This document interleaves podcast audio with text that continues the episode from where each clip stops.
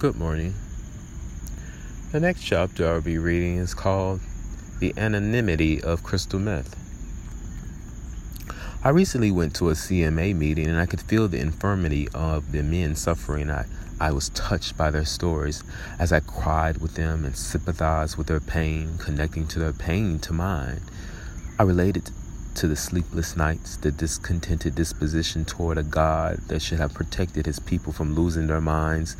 But it seems people are losing their minds left and right, and there is no horizon in sight. Pastor Mike, the senior pastor at First Corinthians Baptist Church, says, We cannot attain joy unless we sacrifice completely, surrendering wholeheartedly to the will and the plan of God. For me, that meant doing it exactly the way God intends and not trying to have small bits of relative happiness to lighten the sacrifice when it gets too painful. It is supposed to be painful, and if I wasn't willing to go through the pain, the non clarity, the confusion, the empty void that creeps in, in at night, whispering in my ear, telling me God does not love me and that I need someone or something outside of myself to make me feel better, then I would never truly go beyond the horizon. I know now I need to go completely inward, sacrificing everything that I was not fully comfortable with, everything that raises concern in my heart. God was requesting that I not deny those feelings because it is the feeling of uneasy tension that signals what needs to be paid attention to, rooted out, and dealt with. This would be, eliminate my double mindedness about my sexuality because I would have dealt with it completely and honestly. I cannot assume God is passive about me going on dating apps looking for artificial love. He does not like that I trade my respect for silicone gratification and manufactured happiness, packaged in a lie, dressed in sheep clothing, and delivered in a, by a mail carrier with devil horns. One thing God has blessed me with is discernment, to be able to see beyond the gross, obvious atrocities of people by peering deeper into the nebulous and omniscient spirit world beneath. I could read straight through people's petty thoughts, seeing them for what they are, and I could decide not to let it distract and irritate me and throw me off guard. This discernment appeared again while attending a CMA meeting where I ran into a white guy whom I had my reservations about from, a, from the day that I saw him. Something was not right about him. In the meeting, I could pick up on all the fakeness in the room all the white men sat mostly together, and when one black person spoke, a group were sitting, uh, a white group that was sitting uh, together started tuning him out and began gossiping and smiling among themselves. It was so unbelievable to watch how rude they were behaving. I knew in that moment CMA was not going to be a conducive place to stay sober. It was starting to be populated with vectors sent by the devil to hijack the meetings by not facilitating a healthy space for the most suffering in to heal. The meeting consisted of a bunch of routine, half-hearted yet learned scripts responses. The fellowship meet, meetups were turned into an opportunity to hook up and form more cliques. The guys um, that would offer me their numbers that uh, never stayed in touch, and when I text them, I rarely got a response. I was starting to believe that I was not whitewashed enough to be considered a part of their tribe. None of these clones cared about building strong bonds, but I know that they were suffering from their own demons to see my light. They always behaved fidgety around me. The men who were most affected by w- what the crystal meth has done to their bodies and minds respond the nastiest towards me while sitting in the meetings. A foreign guy walked in immediately uh, after me and sat next to me. His skin was flushed and his teeth were rotten, and I could tell that he was hardcore, a hardcore junkie and had been using meth for many years. Excuse me, I need to drink some water.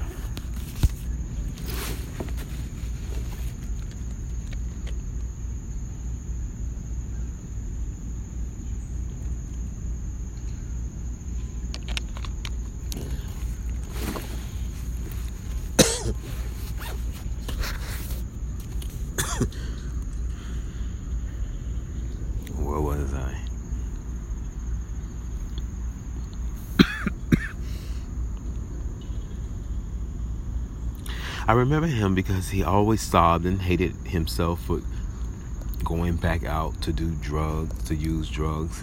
He's what I call an unfortunate. The ones that cannot get right to save their life, and yet no one spoke to him before or after the meetings. This night he started exhibiting bizarre behavior, taking his phone out and pretending to take selfies while having me in the picture frame. I guess his mind was telling him that I was not to be trusted, so he needed to make me feel as uncomfortable as he felt. I felt many of the members were looking at me suspiciously, and I never knew why because I always talked to people and even would go out to, to the fellowships with a few of my on many occasions. I always offered to uh, stack up the chairs at the end of the meetings, but I never could make a friend. I did not manage to meet one guy that I found caring enough to befriend. Oh, I did manage to meet one guy that I found caring enough to befriend. His name was Luis a Portuguese guy who I had met at another gay meeting um, called Found a Way. He later became my sponsor. In one of our conversations, I spoke of my faith and that I went to First Corinthians Baptist Church. He said that he also went there and was planning to go with his son the following Sunday. We exchanged numbers and agreed to meet up there, but when I texted him, he mentioned nothing of the sort. When I asked if he was still going to uh, going to church, he said that he was not going, but he wanted to meet me and spend some time with me. I do not know what I'd be doing to deserve being taken advantage of, where men want to manipulate me into bed. I obliged to meet him at 11:30 a.m. at Harlem Coffee on Lenox Avenue, but that was the extent of my intentions. It had taken me over a year to find a sponsor that I felt comfortable with and I did not want to ruin it by sleeping with him. I had no interest in dating him, but I desired a sponsor who cared about my recovery and who would not try to get me in the sack. I know God wants me to discern people's motives clearly. He was showing me something about gay male manipulation, but I was not falling for it. I hate this was happening because I did not think Luis would try to purposely take advantage of a good person who was vulnerable. Luis and I didn't did meet at the Harlem Coffee, and we were joined by another AA member, Sam, who also lived in the neighborhood. We talked about life, addiction, and moving forward. I got to know a little more about Luis as well. Luis and I had similar personalities, and we were both both very thoughtful people. We are codependent at that time, in that way, where we need gratification to feel valued. This was verified at the uh, at Harlem Coffee when the topic of dating was brought up, and he started bragging that his penis size was a whopping 7.5 inches thick. I guess he felt that this would have sounded big to me and Sam, who was also black and had this unimpressed look on his face. I was so happy that Sam put him in his average sized place by responding, Honey, if you think that's big, then I'll go fuck an agent today. Sam went on bragging about being with every 10 inch bottom in Harlem and made sure everybody in the coffee shop heard about it as some customers started choking on their lattes. I wasn't convinced that he was meeting all these well endowed bottoms, but I guess some gay men like uh, lie about their sexual roles to avoid judgment from other bottoms. But I was happy he shot Luis inflated confidence out of the sky because I almost choked on my quiche when he mentioned his size. I assumed due to his Portuguese background, he wasn't aware black men were a part of the Big Dick Committee, and I was the CEO of BD Incorporated. Toward the end of our meetup, we said goodbye, and I left the coffee shop, heading toward the train to go home. I transferred on 149th Street and waited on the platform for the 4 train to arrive. To my surprise, Luis appeared out of nowhere. I was surprised to see him because he did not tell me that he was on his way to the Bronx, as I figured he would have headed home back to Long Island where he lived. Now he was with me, waiting on the platform, heading in the same direction. So I, obviously, the first thought that came to my mind was that he was uh, that he was following me, either to find out where I lived or to solicit sex. He said he was meeting a friend a few stops up on University Avenue, but claimed the friend was not answering his text. Then he stalled. The train approached, and we both hopped on. He never got off as he at his designated stop, but stayed on with me. I guess hoping that I would invite him over. I reasoned I did not have to allow anything to happen that I did not want to happen. So I literally took my power back and stopped thinking like a slave to my own sexual codependence. It's not about this his intentions, I told myself. He was my sponsor and I needed to learn to trust them. So I invited him over and of course he obliged.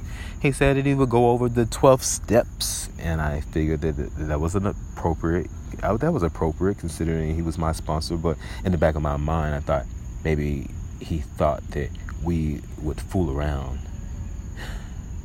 Maybe I must have invited this stop, but I had the control, and I knew that by giving that control away, that I was behaving like a sex, uh, like a sex addict, despite how I felt about him. It was not that I was unattracted to him; he was handsome, but did not want to cross that barrier simply because we found each other attractive. I was pleased that he thought that uh, of me to bring me back uh, to bring back a coffee mug from his trip to Spain, which I thanked him for.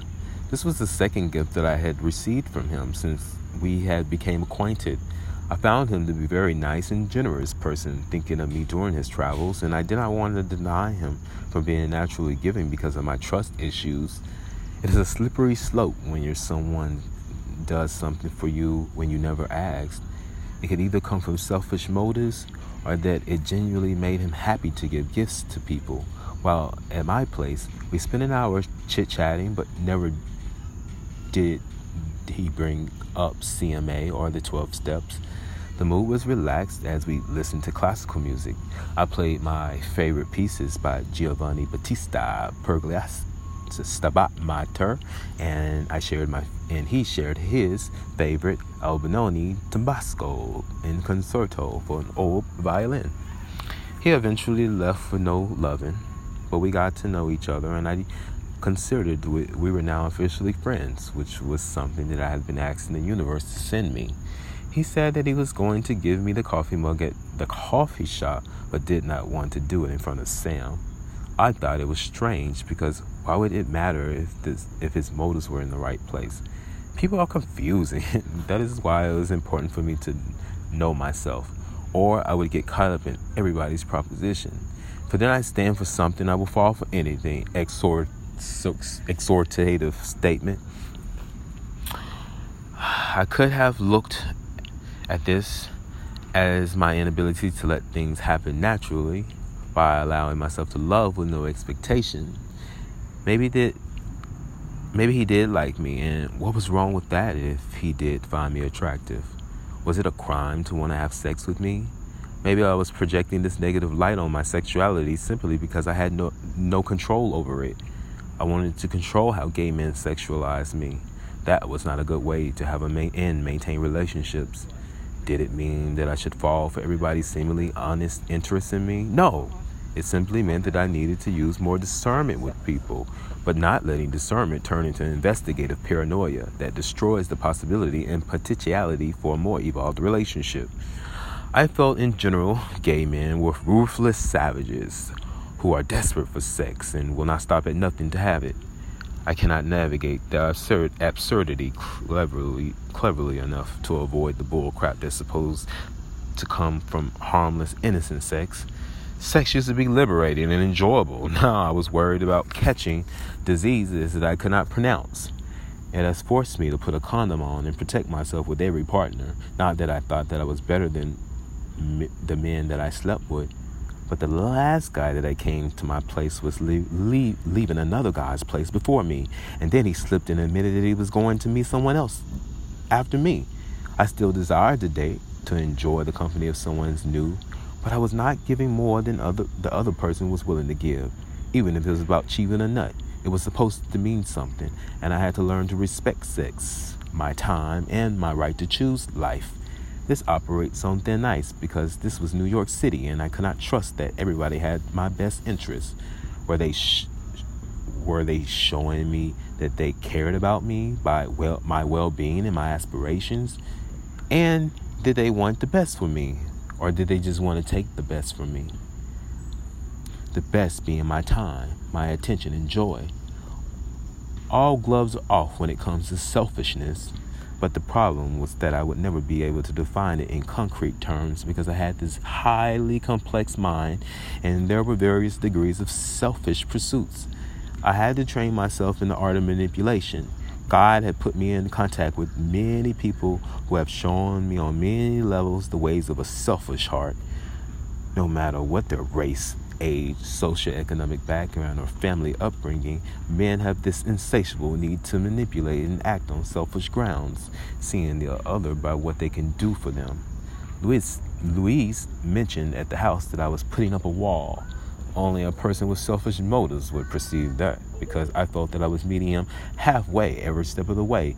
Yet, because I said that I would not, that I could pay for my own meal at the coffee shop, he took that to mean that I had my guard up. Mind you, he never brought up any of the step work at the coffee shop, but was more than eager to talk about sex. It came out also that he was married to a man, though that they were not in monogamous in their relationship, which said something about his character and explained why he lied about going to church. He explained he was only going, uh, he only went to church once a month because he did not want to fall into the repetitiveness and the conformity. His background is heroin, and he said that he got sober in his 20s and moved to the United States from Portugal to work in journalism. I found it a miracle that he was able to stay in school while hooked on drugs. I do not know the extent to his rock bottom, but manipulation seems to have influenced his downfall. I also realized he wasn't reliable and never had time to talk when I needed to talk to him, but he would text me randomly wanting to meet. I was supposed to pretend that he was a loyal sponsor that was helping me stay sober.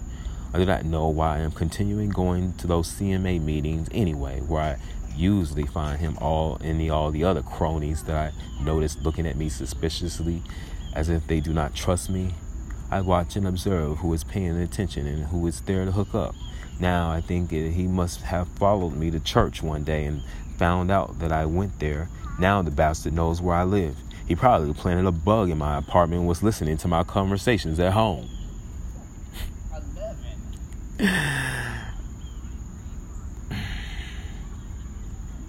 I never put anything past suspect breeds of humans.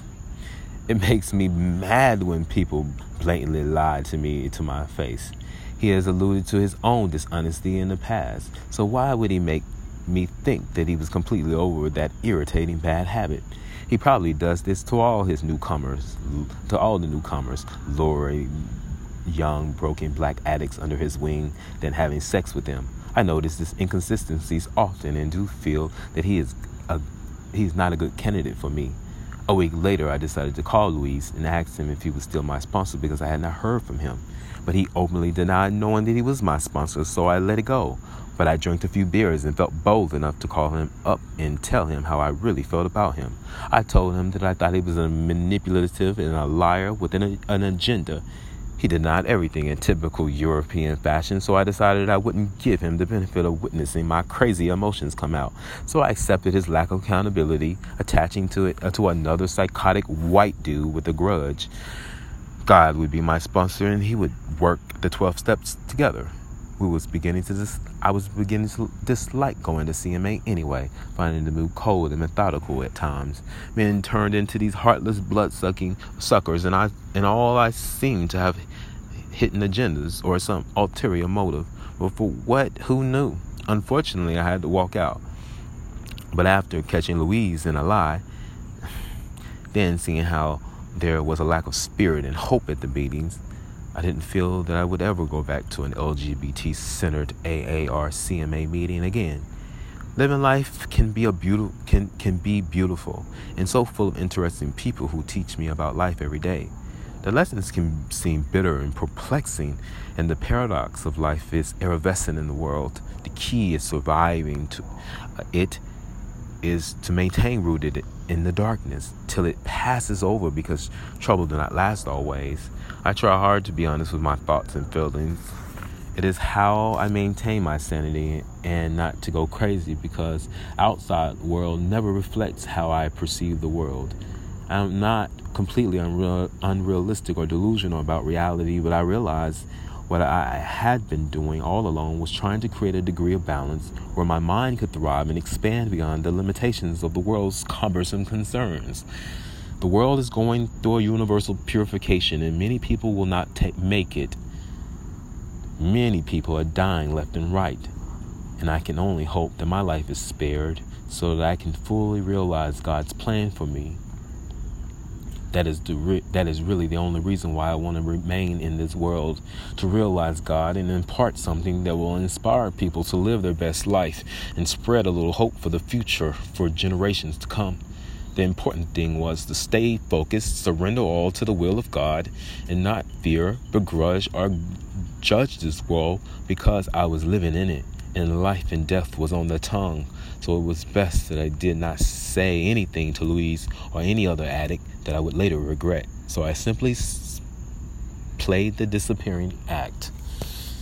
And that is the finale of that chapter. Thank you guys for listening and have a wonderful, joyous day. Thank you. Ta ta.